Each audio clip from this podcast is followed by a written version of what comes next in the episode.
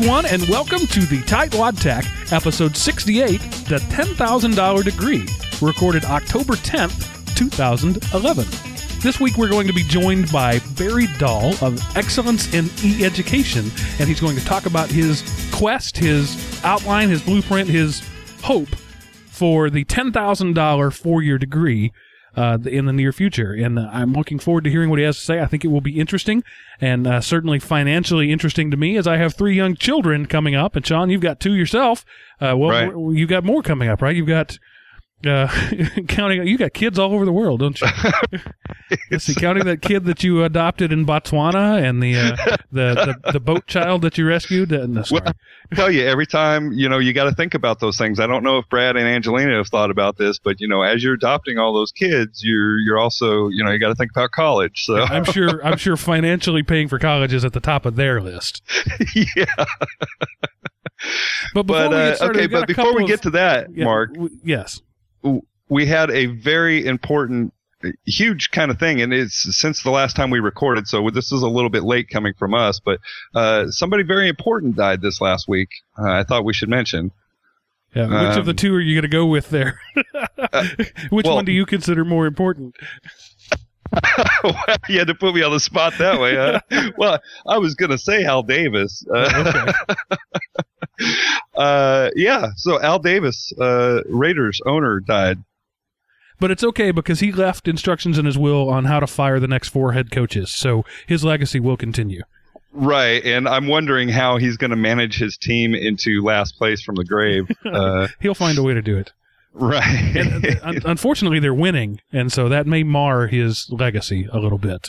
Yeah, it is kind of amazing uh, the way that they they've been they've been doing great this this week. So uh, I won't go too crazy uh, about that. I know this is a education technology show, but. Uh, and and in all uh, joking aside here, uh, of course we would be remiss if we didn't mention the passing of Steve Jobs this this past week. And really, like you said, Mark, off the air, that happened just about as we were recording the show last week, right?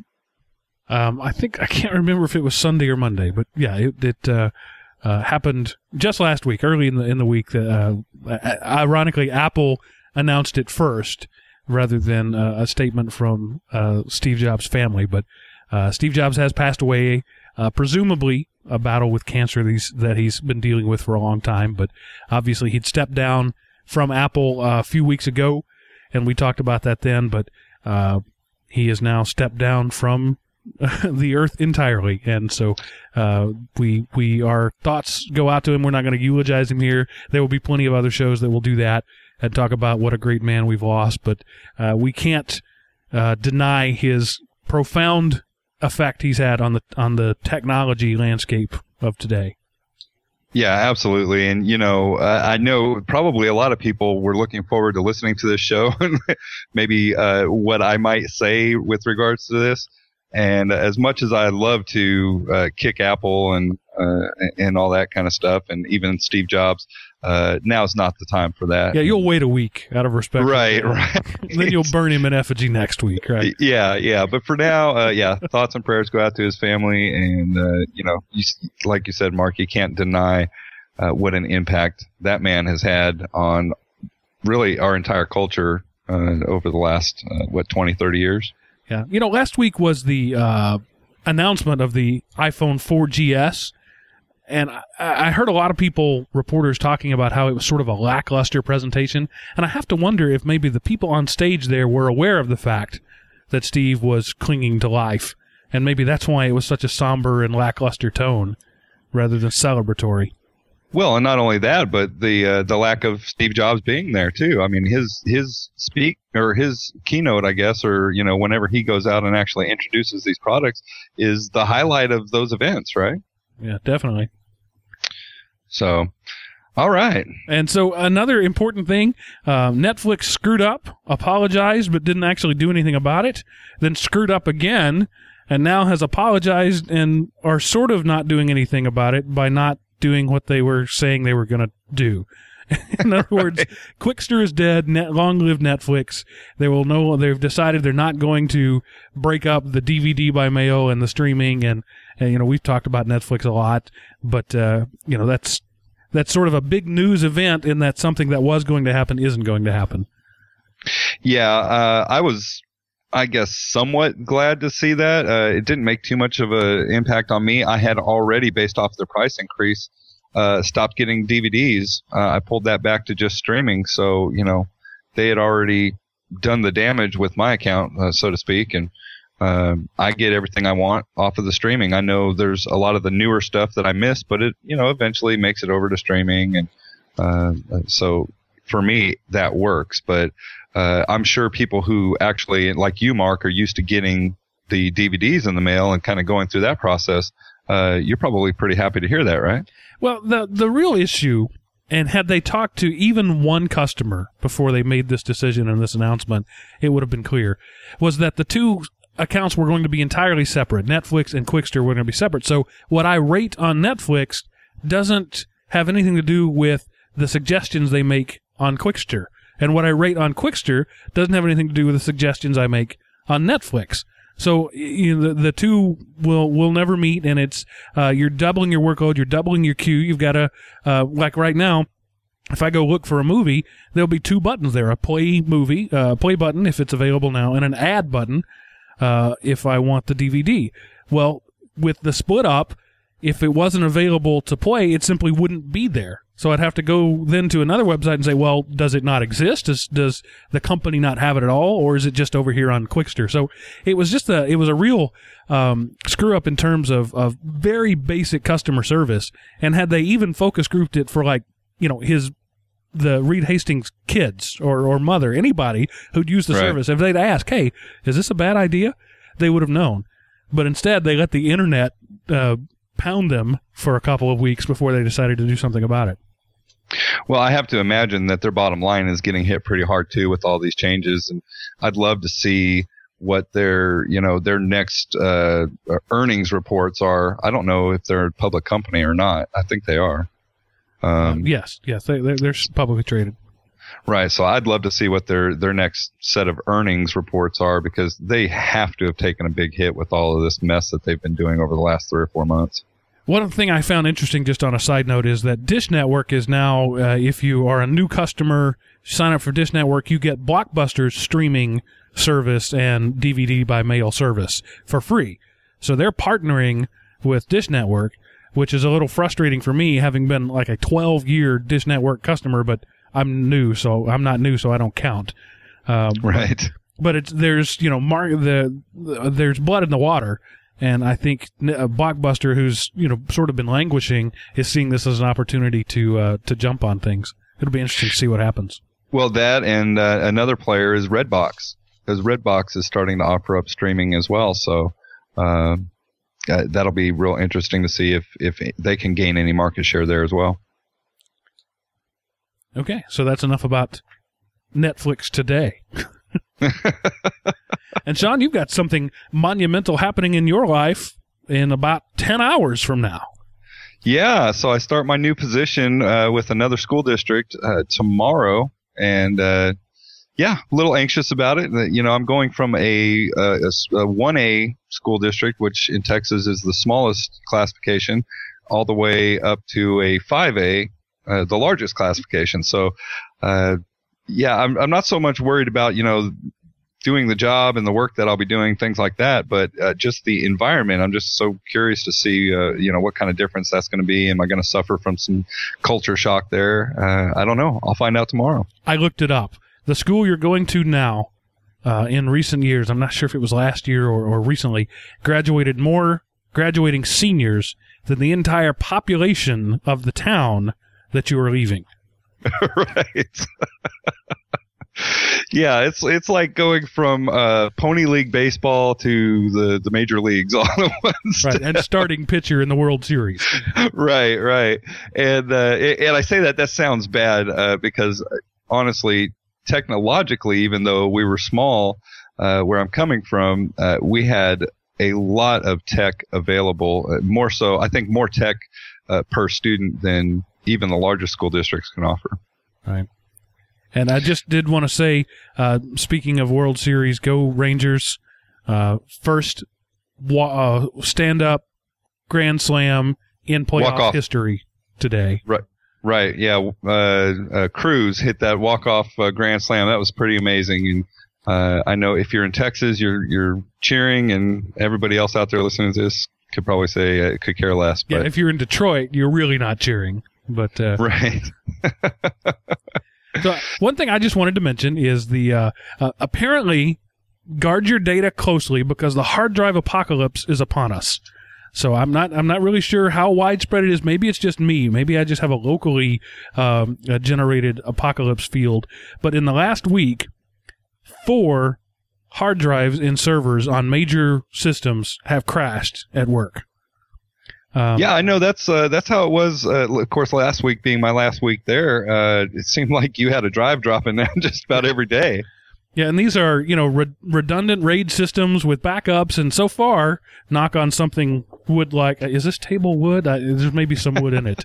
Um, uh, th- I haven't lost any data yet, but it's amazing how that. Ha- and these are machines that uh, are not all the same age. You know, it's not like you would expect. I bought them all at the same time. They've been running the same number of hours, and they don't do the same job. They don't have the same workload. It's just they're just dying, and so uh, guard your data, people out there. Hard drive apocalypse is upon us. The uh, the hard drive zombies will be coming for you soon. Right. Or, Right. Or maybe it's just me. okay. Well, good luck with that. I hope that doesn't keep going. I hope it's not, you know, seven or eight by the time we talk next week. I'm running out of spares. I'm I'm, I'm Right. done. I, I at this point we're we're in trouble. Um, you know, raids can lose a drive, or and sometimes some configurations they can lose two drives. But uh, I'm at the point of of really kind of running scared there. I, I think I want to go uh, buy stock in Big Chief tablets or something and write everything down. I'm not sure how to handle that. Okay, so without further ado, let's bring on Barry Dahl to talk about the 10K education. All right, so Barry, just begin uh, telling us a little bit in your own words. Uh, who is Barry Dahl, and uh, why should we care? Wait, that's not the right way to put it. But uh, uh, well, no, the, that that puts it pretty well, I think. Um, well, I have worked in higher ed for 27 years, and part of that was faculty member. I, I actually have a bachelor's and master's degree in accounting from Arizona State University. Go Sun Devils! And um, I, so I taught in the accounting classroom for 17 years, and then I uh, became an administrator in charge of kind of all things technology. I was chief information officer and vice president of our e-campus. That was at the those 10 years were at Lake Superior College in Duluth, Minnesota, a two-year school. All of my previous work had been at universities, so uh, I got a taste of the two-year schools as well. And uh, I'm now working on my own because I, uh, well, it was just over a year ago that the college got a new president, and one of his first major acts about four or five months into his presidency was to give the axe to uh, four of the vice presidents, and that included me. So uh, rather than apply for more jobs inside higher ed, I decided I'd try to work on the outside a little bit. And so I do consulting and speaking engagements and kind of travel around mostly professional development stuff for faculty and uses of technology in education as well as online learning. okay, you said you were in charge of e-learning. Give us a a, a bullet point of what e-learning encompasses. Well, um, you will get different bullet points depending on who you talk to. When I, I, I tend to use that term e-learning uh, kind of uh, interchangeably with online learning, internet-based education. Uh, you will find people who would who would expand it. They would give you a little bit different um, definition, but for the most part, I, it, it is you know. Uh, electronic or, or technology enhanced education types of things and, and in most of my experience it was with completely online courses And do universities tend to see that as a threat to their business model? well um, some universities are making that their business model. Uh, there's quite a few other universities who, uh, I don't know if they would still call. Yeah, I guess they would see it as a threat, but also they they know that it's um, that it's that it's a real marketplace in, in higher ed. Community colleges or, or two-year schools in general have uh, absolutely embraced online learning more so than the universities have, but the universities are um, are coming along in that regard as far as adoption of online learning as part of their offering, some of their offerings to their students.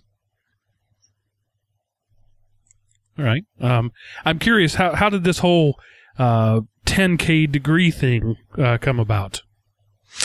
Well, um, my interest in it, I'll, I'll, tell you about in just a second. The, the, way it seems to have come about, and that's kind of questionable, maybe, but um, a little over a year ago, I think it was in August of 2010, Bill Gates was at a conference in California, the um, what Techonomy or something like that uh, conference, and he he was talking about um, online education and technology enhanced education and talking about the price of of uh, tuition, the cost of getting a college degree, a baccalaureate degree in particular, and um, said that not only could they bring and, and, at at some of the elite schools, you you, you can pay over two hundred thousand dollars to get the four year degree, and so he was talking about not just reducing it from two hundred thousand to twenty thousand, but he said he could you know it could be done for two thousand dollars.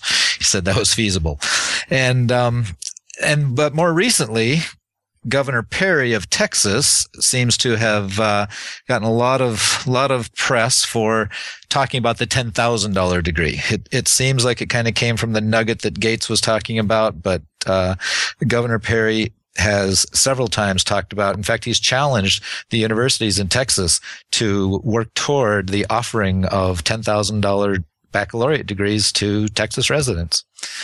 So um, that seems to be how it really started to get some some uh, press lately.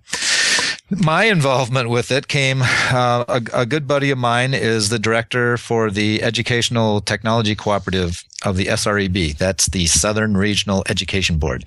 His name is Myk Garn, and they had their annual meeting early September in Atlanta. So he invited me down to help facilitate a scenario based planning exercise on this $10,000 degree idea.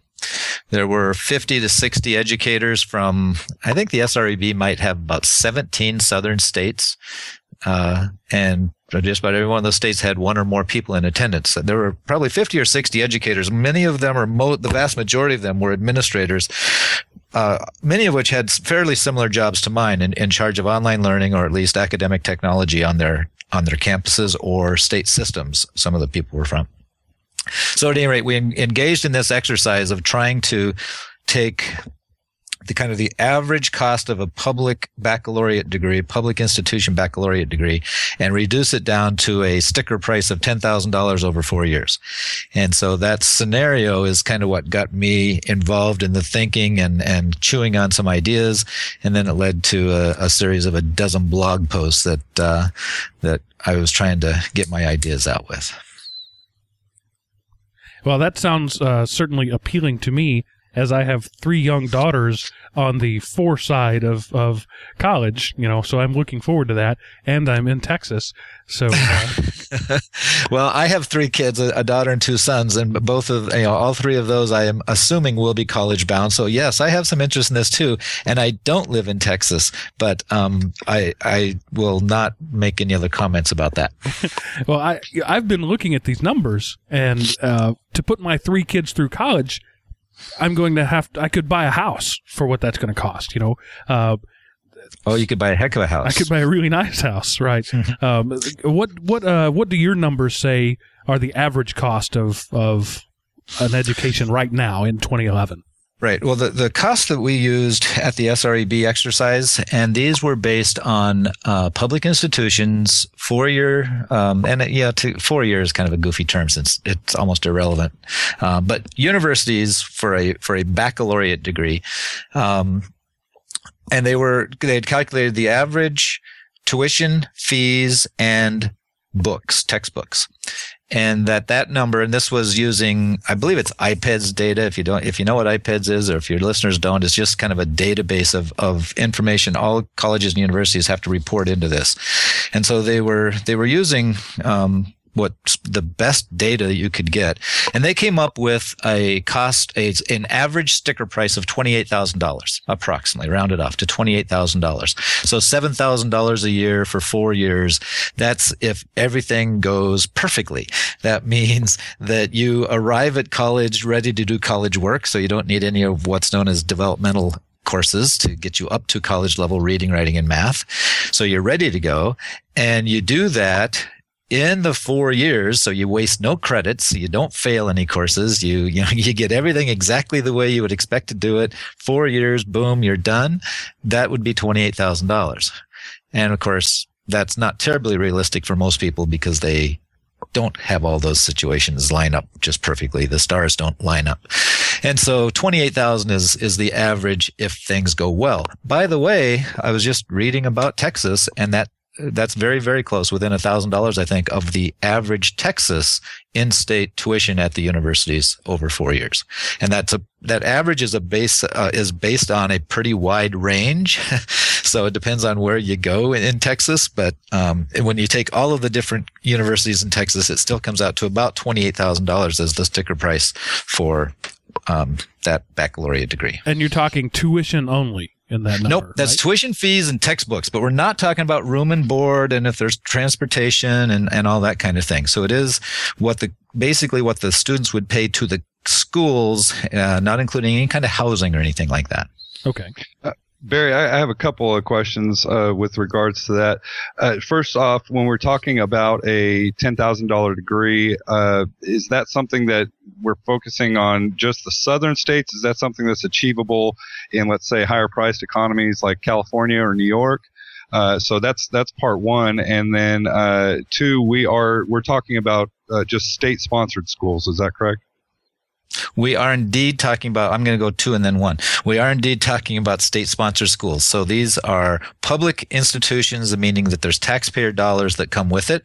And just to expand on that a little bit, that price, this is one of the things that uh, we talked about at the, um, at, at the exercise down in Atlanta is that we're talking about trying to bring a $28,000 price tag down to a $10,000 price tag. But that so that's the price that students would pay in theory.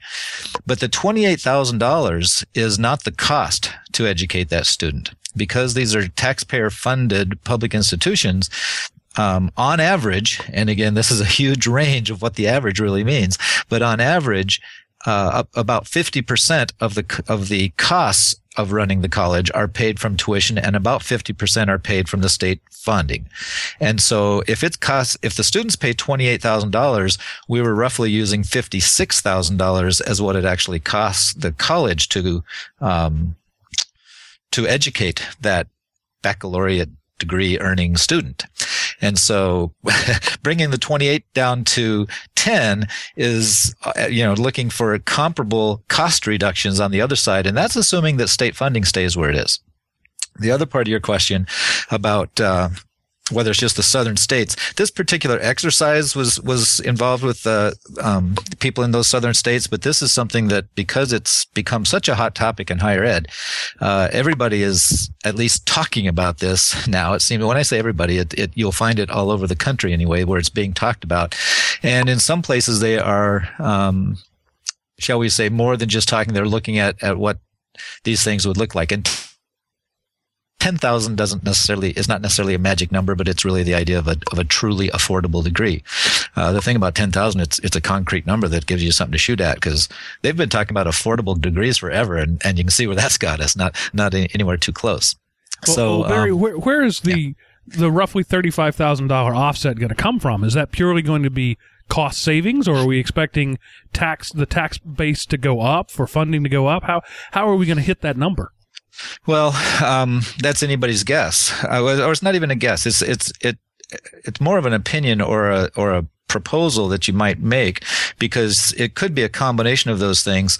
You know, um, I'll tell you the the most common places where you know when people start to think about this idea, they start to look at what I would consider to be um, kind of the the easiest numbers to understand and places where they think that they could make make a difference. And by easiest numbers to understand is things like faculty salaries and the number of students in a course and whether it's being done on campus in a in a building that you have to build and support or whether it would be done online and and the theory that some hold that that would be cheaper.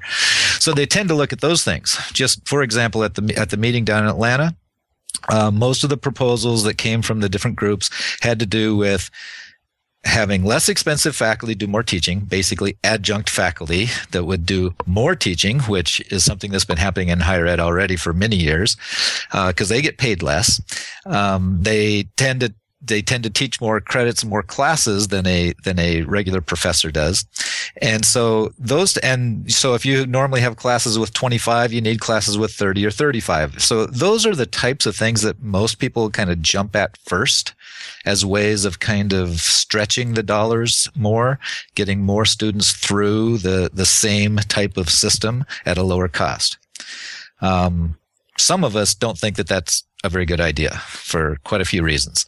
Um, one is that it's it's kind of a business as usual approach to higher ed, and if we're gonna if we're gonna try to get the um, if we're to try to get the cost down significantly, we probably can't do it business as usual. I think we're, I think it's going to require a, a new model rather than a cheaper version of the same model. So, and, and the other piece of that is that all of those types of things, the faculty salaries, the number of students in classes, those things are looking at the instructional costs of the, that side of the equation but um, so many of the other costs are where the um, where the growth has been um, really much more rapid than the instructional costs. Uh, I, I, would be the poster child for administrative bloat. Uh, my position was cut, and if I had become the president of that college, I would have cut some administrative positions too. Of course, I wouldn't have cut my own, but I would have cut some.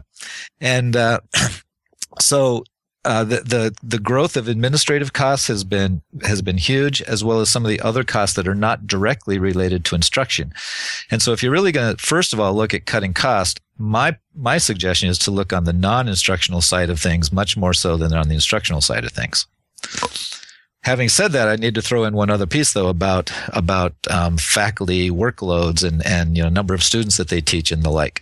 And this is another study that comes out of Texas you might be familiar with it. Um, Professor Vedder has has done quite a few things related to this cost analysis, and he analyzed the public salary data for all the Texas institutions. And um, his, I, I, this is in one of my blog posts, and it would probably help if I um, looked at it a little more carefully here, but it has to do with the cost of, of research in colleges and universities. And what he was looking at was the small amount on average that, uh, that professors actually teach, because a big part of their workload is to do research. And so in his study of the, of the Texas universities, I believe it was actually colleges and universities, so the public institutions in Texas. Um, what he found was, and what his suggestion basically was, that um, if they taught 10% more, here it is. Here it is. Um, actually, I, my numbered a little off, so I'll have it correct this time. Uh, his and by the way this is called faculty productivity and cost at the university of texas at austin. So even though they published the whole thing he was looking at the austin the, the flagship campus of the university of texas.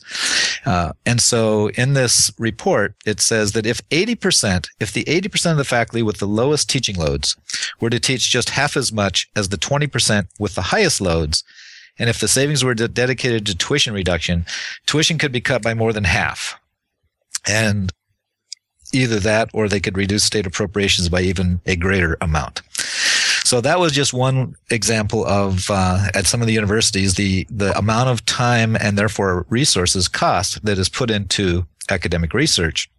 And I think you could question the cost benefit analysis of that if what we're trying to do is get more students educated. Well, having a, a number of friends who are uh, professors and researchers, uh, I know that what they would say is that that research generates income. Uh, right. And, and so if you're cutting the research, you're cutting the income that it generates. So uh, what's the, you know, what's the offset there? Well, in the same study, and, and they, they looked at exactly that question on here because that was the the assumption that most people would make, including those inside academia, would say that those who don't teach very much do the most research and generate the most research dollars funding for the for the campus. And in his study of UT Austin, that was not the case. that um, the uh, let me let me find it here. The oh well, there the tw- there's if you stratify the faculty, tw- the twenty percent of the UT faculty who teach. Um, the 20% at the top, let's call it, and, and top or bottom is, is relative here. But 20% of the faculty teach 57% of the student credit hours. And then there's 20% on the other end of the spectrum who teach 2% of the student credit hours. So you would think that those at the at the 2% of teaching would be generating a greater amount of research funding and that's wrong. That's they they actually don't. Those people at who are teaching the most student credit hours are also generating the most research funding. So um, those are it, people without tenure yet. Well, um, yeah, actually, there's a good point. Those, you know, most of the people who are teaching uh, higher credit loads are not the people without tenure. Um, they are the people without tenure. So those people are typically not bringing in research dollars. The um, I'm talking a lot of adjuncts are in that figure. A right. lot of adjunct faculty are included in that, and so they're the ones who are teaching the bulk of the student credit hours. But that same top 20 percent are bringing in um, 57 percent of the research funding. So basically, with that data from UT Austin, uh, really brings into question some of the kind of common commonly held beliefs about those who do research don't teach very much and those who don't do much research teach a lot that's not necessarily the case well uh, is higher education in trouble in our country uh, you know, I graduated from college a while back, but okay. uh, and it took me. Uh, I worked really hard and buckled down and got my four year degree in only six years. Um, and the uh, the time it took between my freshman year and my senior year, my fourth senior year, um, my tuition had more than doubled. And I'm assuming that is a, a curve that is continuing. Um, aren't we going to get to the point pretty soon where nobody can afford an education? that's I think one of the fears that's driving this whole discussion. The um, the increase, and you know, I was just listening to a, a, discussion about this earlier today, but I don't know that I have my numbers exactly right. But the the increase in tuition has been about two and a half times the the general inflation rate over the last 30 years or something like that. Um, the it uh, that not the general inflation rate is much more than that. Two and a half times, I believe, the rise in healthcare costs, which of course everybody points to as being just this you know monstrosity out of control, and college tuition exceeds it rather dramatically. Um, the exact numbers on that uh, I'd have to find somewhere, but basically, it, it's it's shocking the amount that this has gone up, um, and so you asked if if higher ed's in trouble, and you can find all kinds of opinion pieces recently of what they're calling the higher ed bubble. And much like the housing bubble um, that burst not too long ago, um, this seems to have a lot of similar characteristics. And there are there's a fair number of learned people out there who believe that the higher ed bubble is going to burst at some point as well. Well, uh, Barry, I mean, you you have some ideas on this, right? I mean, you have uh, some very real ideas about how we go about fixing this overall situation, right? Well, I have I have my ideas, um, and and fixing is is kind of you know is the word that I would struggle with most in what you said. Um, first of all, I I don't think that we're really going to see dramatic changes in higher ed across the board. I do think there are opportunities and there's actually already a few things happening that are changing the business as usual approach to higher ed, but they're happening in kind of small pockets. So, you know, Harvard is not ready to change their, their business model anytime soon. And, and, uh, really, all you have to you know you, you can go through a large swatch of uh, higher ed and you'll find um, very uh, they're, that they're very resistant to change so in the series of posts that I've made, and, and these are all at barrydahl.com, which is kind of my personal website. Um, by that, I mean, I have a business website also. There's nothing private, personal about it.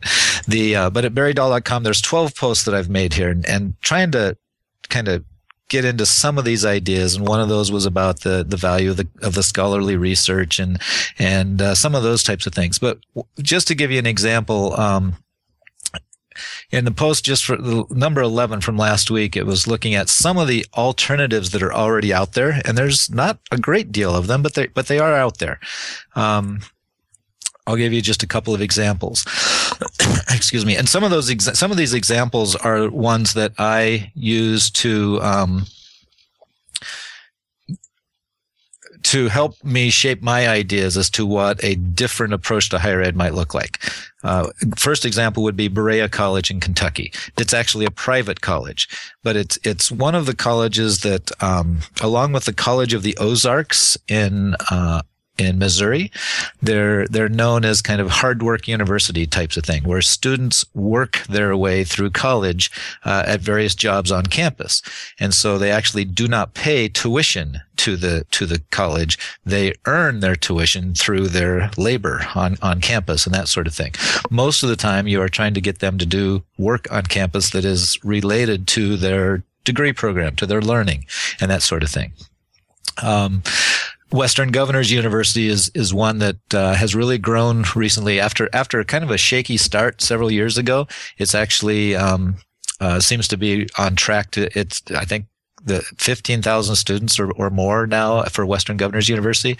Uh, one thing I find interesting there, and one thing that I think really could be the future for uh, um, much of of higher ed, is that it's competency based rather than butts in the seat credit based one of the problems with a four-year university is that it doesn't take most um, a four-year degree. It takes longer for most most students to get through it than four years, but there's still nothing magical about the amount of time that it takes. Competency-based, you go at the pace that you're able to go, and when you have demonstrated that you have learned whatever the competency might be, you move on, as opposed to kind of the the standard semesters or quarter basis of that that makes you kind of walk through at their pace rather than at your own pace.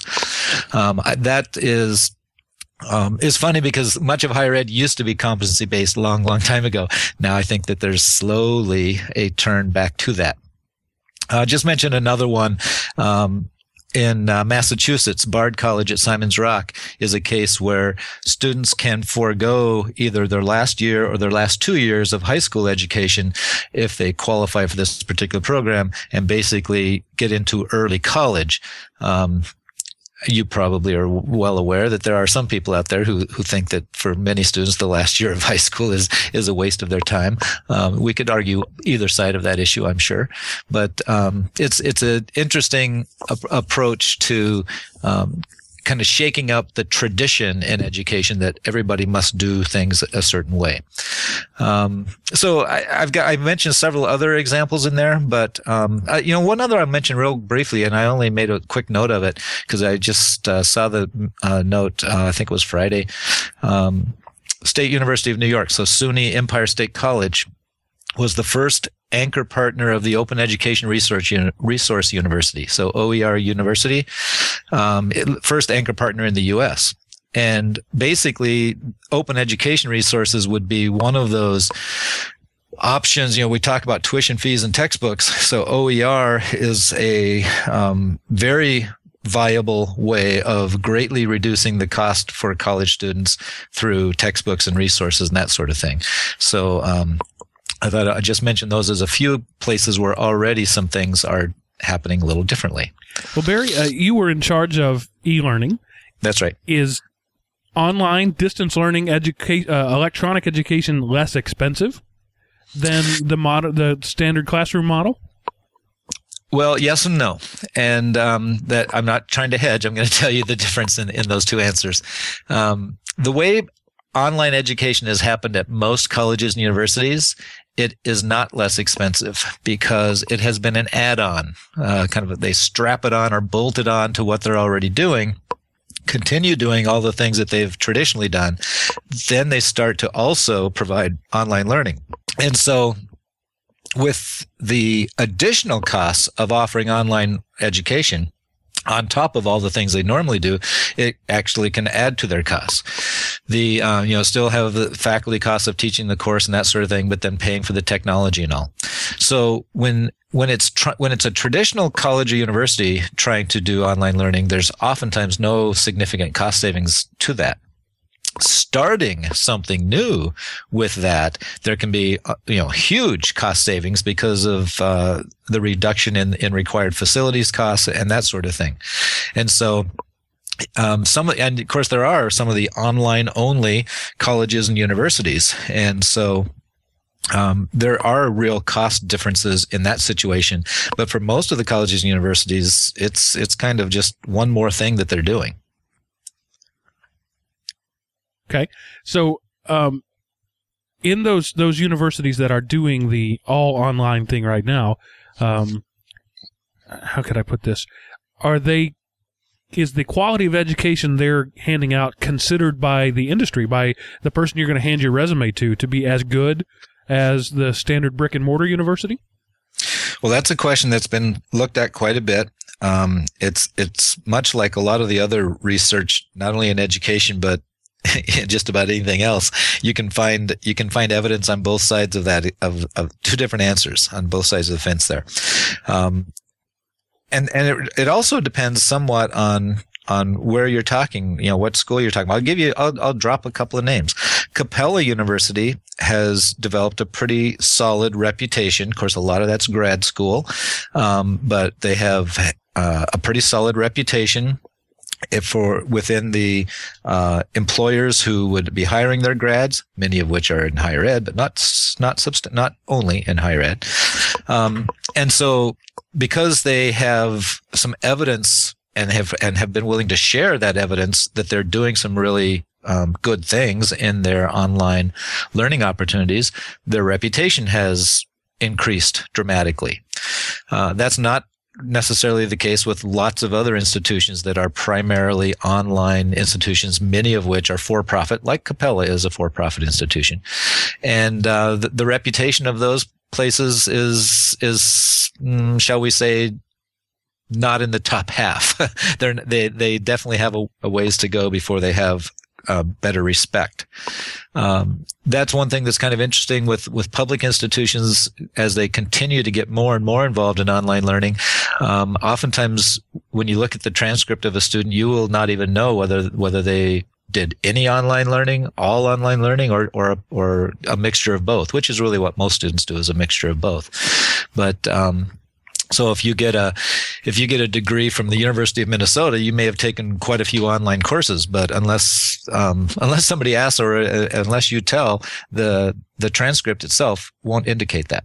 I think most of the time when people hear online learning, they think mail order diploma.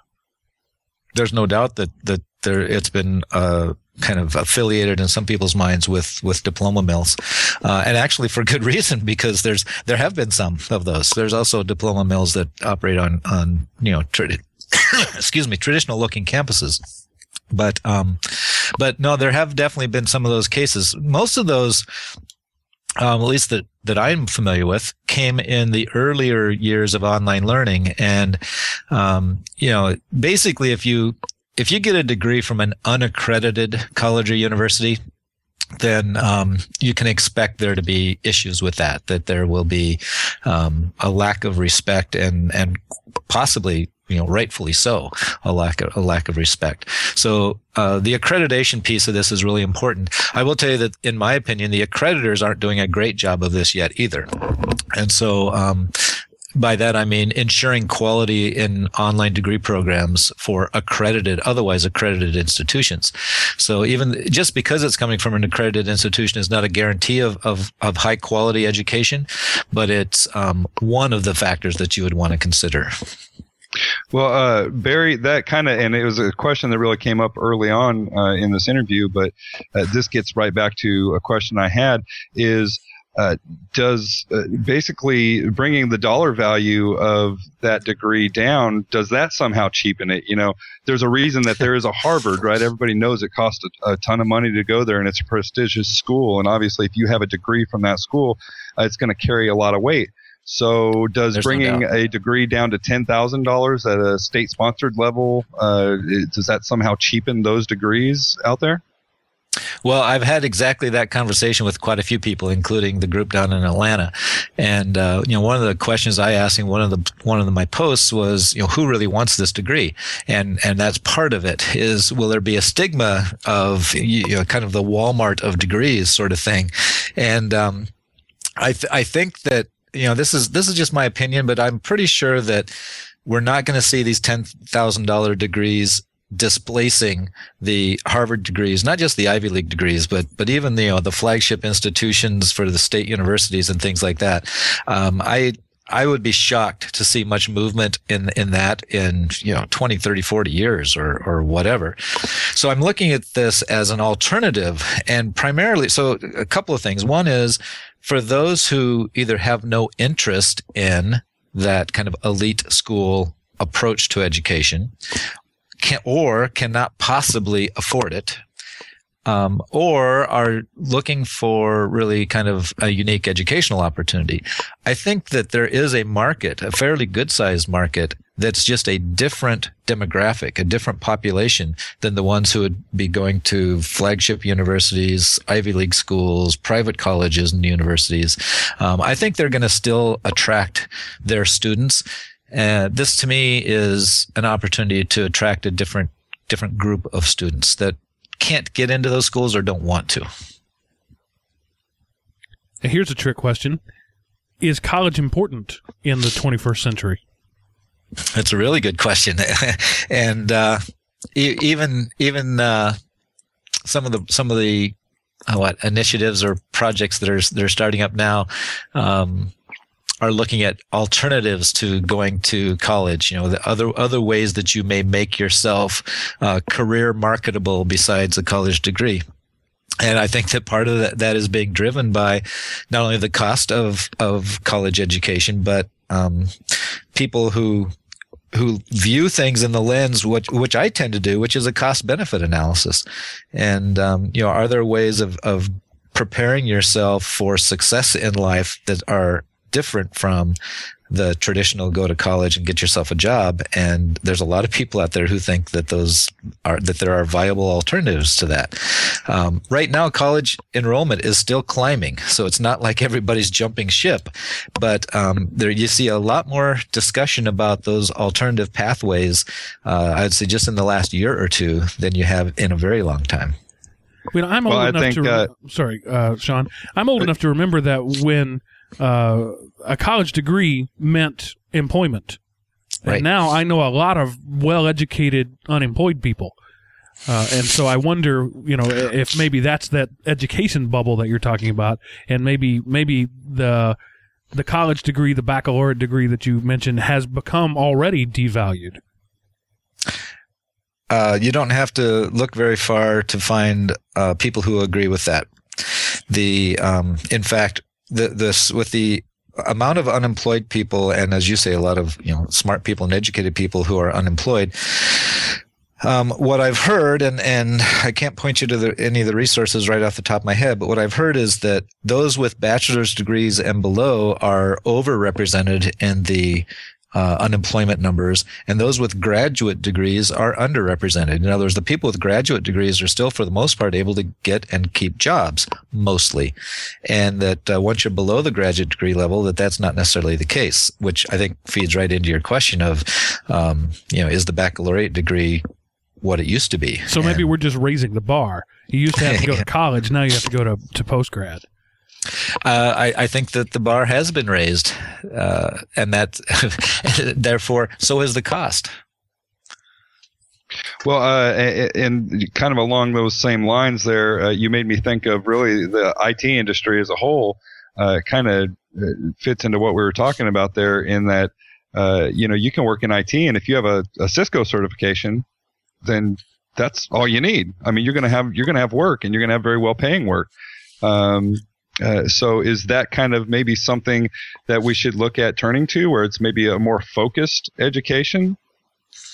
Well, um, I was just listening to Dr. David Wiley from Brigham Young University today, and he was talking about the colleges or really any educator, educational institution that focuses, that specializes can do so, can deliver high quality at a lower cost more so than the, you know, kind of the generalist. So the university that has 100 different program, degree programs and that sort of thing.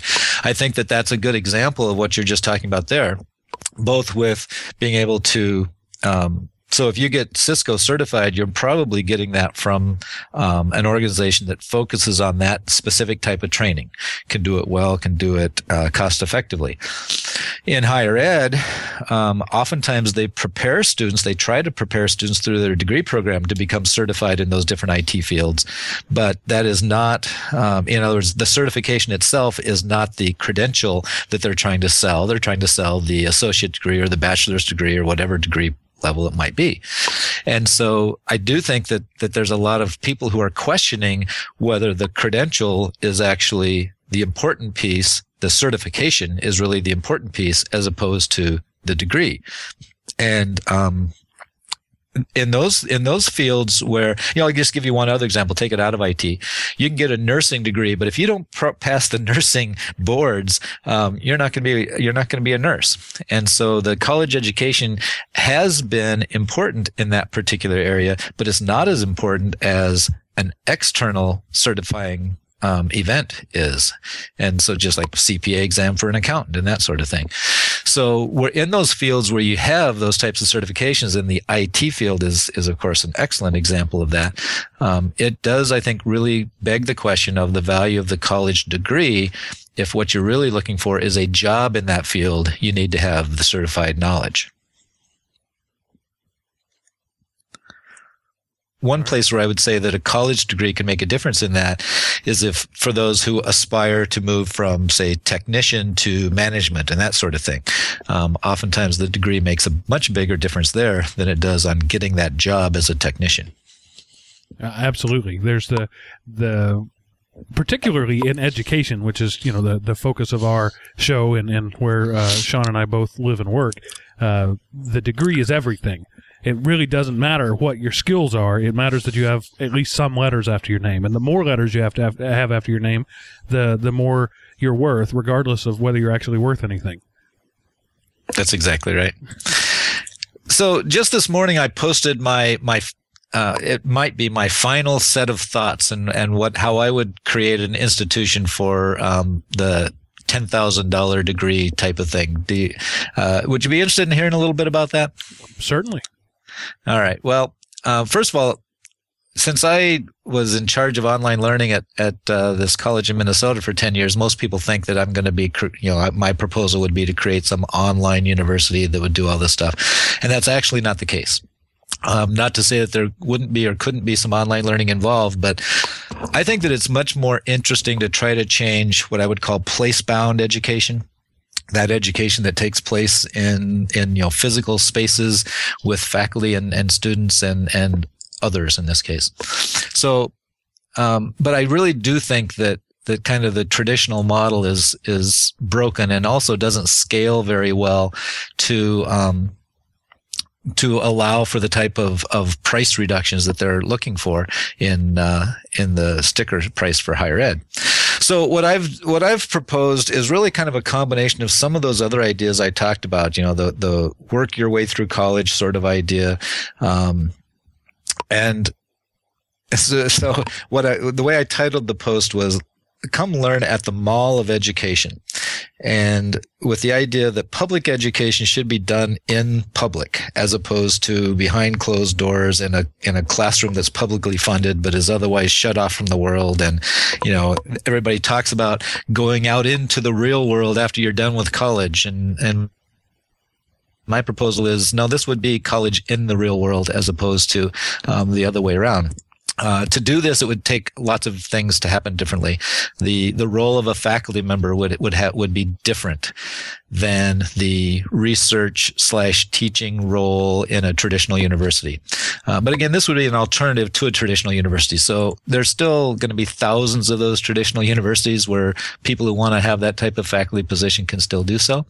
But the idea at the Mall of Education would be that, um, and and by the way, it's a real mall. You know, think of a shopping mall, but the um, it's filled with educators and students interacting with the public rather than sitting in classrooms and computer labs and that sort of thing.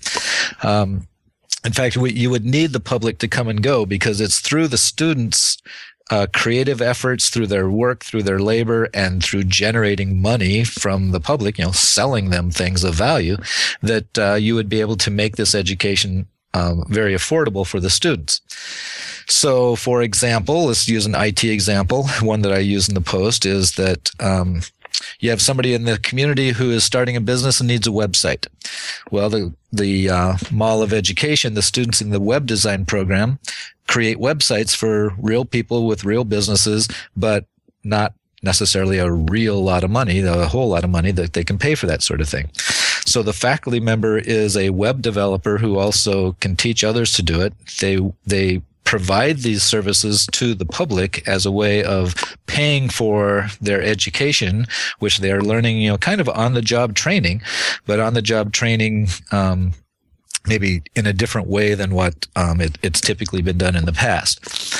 And so you can you can come up with quite a few different examples of how um, students and faculty would work together to really serve the the public as a way of of paying for their um, educational opportunities. And this is something that could work for kind of traditional technical programs, but not only technical programs. You know, art students uh, would be able to do the same thing, for example. And so, um, basically, what I'm what I'm proposing is a kind of a community and college partnership that uh, they would be they would interact together as throughout the learning process as opposed to gee you're invited to campus for the art show tuesday night you know don't miss it. This would be a place where the public would would come and go every day and and be involved in the in the learning process. Um, there's quite a few more pieces to it than that, but I just throw in that the other pieces that I think are missing from traditional education and and is is really important for most students would be the idea of uh, soft skills. So you know everything from conflict resolution and communication skills to um, providing superior customer service and that sort of thing. Um, most of the people who graduate from a college or university don't have the slightest idea about entrepreneurship and about running a business, which is probably why 50% of all small businesses fail in the first four or five years that they start. And yet most of these students that someday are going to want to start a business or maybe more than one business. Um, and then also, let's see, soft skills and entrepreneurship and, um, I guess the last piece of it is that doesn't matter what program area, you know, you might be the IT student, you might be the English student, but, um, but you still need heavy emphasis on, um, you know, the humanities of the world, the, the idea of the great books. It's actually an idea taken from, um, let's see, it's, it's Saint, St. John's College, which is in Santa Fe, New Mexico, as well as Annapolis, Maryland. They have two campuses that far apart. At any rate, they have what they call the Great Books curriculum, where every they, study primarily from the the great books of literature, philosophy, psychology, et cetera, et cetera. And I think that that's the type of thing that everybody needs to do some of in a college education. So at any rate, the mall of education would be a different way, and I think that it would uh, be possible for students to basically work their way through that type of institution, competency based um, uh, uh, learning instead of credit based learning, and be able to complete the equivalence of a baccalaureate degree at uh, possibly zero tuition. That would be the goal anyway. Okay. Well, I think that's a, a natural wrapping up point. So I will just Perfect. ask you uh, one last thing that I always ask all I guess. If you had one point, one statement that you wanted to make sure our audience took with them at the end of this uh, interview, what would that be? Well, um, I guess the point th- that started all this is the um, ever increasing, almost runaway train that is tuition at um, institutions of higher learning, and that trying to tweak the traditional model is not going to turn that train around. And so I do think that it's going to take some bold, different steps in order to make a real difference in providing educational opportunities that uh, that middle class and below can afford. Okay. Sean, do you have anything else before we say goodnight? No, I think uh, I think that was a perfect way to wrap it up. All right, Barry. Well, we thank you for your time, and uh, uh, we'll we'll be watching you and, and seeing how you uh, flesh out this idea. And uh, I hope by the time my kids are in college, it'll only cost me a couple of thousand dollars. Wouldn't that be great? I'm with you there. Thank you, gentlemen. And once again, that was Barry Dahl. His website is barrydahl.com, where he talks about his um, hope for and search for the $10,000 degree. And I have a vested interest in that, and I hope he succeeds. Yeah, absolutely. Um, you know, I think I think it'd be a good thing. I did question, you know, I, I was seriously questioning that. You know, is, is a ten thousand dollar degree to somehow cheapen it? And um, you know, that that's my one question. You know, do you walk out with a ten thousand dollar degree and you know nobody really wants to hire you based off of that? I I don't know. Yeah. I mean, I think if it becomes widespread, that could become a problem. I, think the the thing is that something has to happen. We either have to start uh, not thinking of the bachelor's degree as the thing that everybody has to have, or we have to make the bachelor's degree more attainable. Uh, one of those yeah, two things has because you know, like you said, Mark, i as it's going on, and you have to you have to do even more than that, right? Like now, you need a master's degree for it to carry any weight. Well, that's a lot of time and money invested. I mean, it, it's just like we got to keep pushing that further and further out. Uh, and, and I understand, you know, it, it kind of makes sense in a, any job market where there's uh, only so many quality jobs, then it's going to be the most qualified people that get those. So, uh, but you know, we got to start thinking about how we how we justify that because, uh, you know, 20 years from now, are we going to have to go to college for 10 years before we can really have a solid degree and get a job? yeah, I don't know. You know, a generation ago, uh, only specialists, only a small section of of people went to college at all, and it was considered a privilege and it was a rare thing, and the vast majority of people didn't.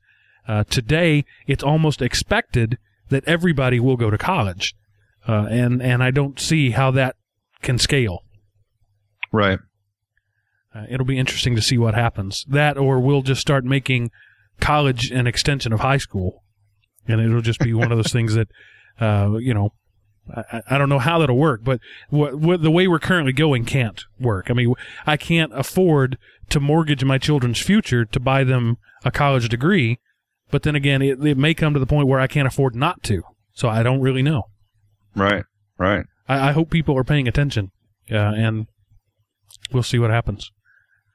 All right, Sean. Anything else before we um, wrap up the show? Uh, no, just uh, uh, are we going to do tips of the week this week? Well, yeah, we're gonna do tips of the week. I was just giving you one more chance to uh, to do something. no, no, no. I think we've gone on long enough as it is. Okay. Well, since I don't have a tech tip this week because once again I am fresh out. What is our Yeah. teacher tip of the week? And this is a teacher centric show. This really should have been an episode of Tightwad Teacher. So Yeah, yeah, right. Well, it- and uh, and it's okay. Yeah, you can beg out. I beg out on my tech tip like probably better than fifty percent of the time on the tightwad teacher. So that's not begging out. I simply don't have one. Uh, so, uh, what is our teacher tip of the week? Uh, the teacher tip of the week is MIT Open Courseware. So this is uh, the MIT that you're familiar with, the Massachusetts Institute of Technology, and what they have is uh, uh, they've got a website that has uh, uh, just a bunch of coursework that I'm assuming that they've developed over time, and maybe.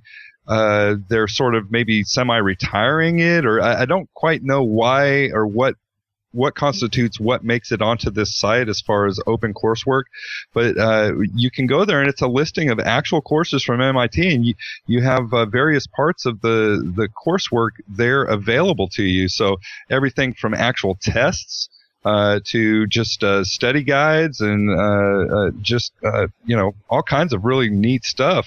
Uh, of course, being from MIT, it's uh, it's mostly uh, engineering and uh, physics and that kind of stuff. It's related to those types of things, but uh, it- just go check it out. It's kind of amazing to see that they're making all of this stuff available freely to the public. So Well, I can tell you, Sean, their their goal, or at least at the time that they started this, their goal was to make their entire curriculum open, uh, and that has sort of fizzled a little bit, but they're still cranking out this stuff. And uh, this is their courseware. It's not something that they have created just to give away. This is the MIT courseware that they're opening Right. up.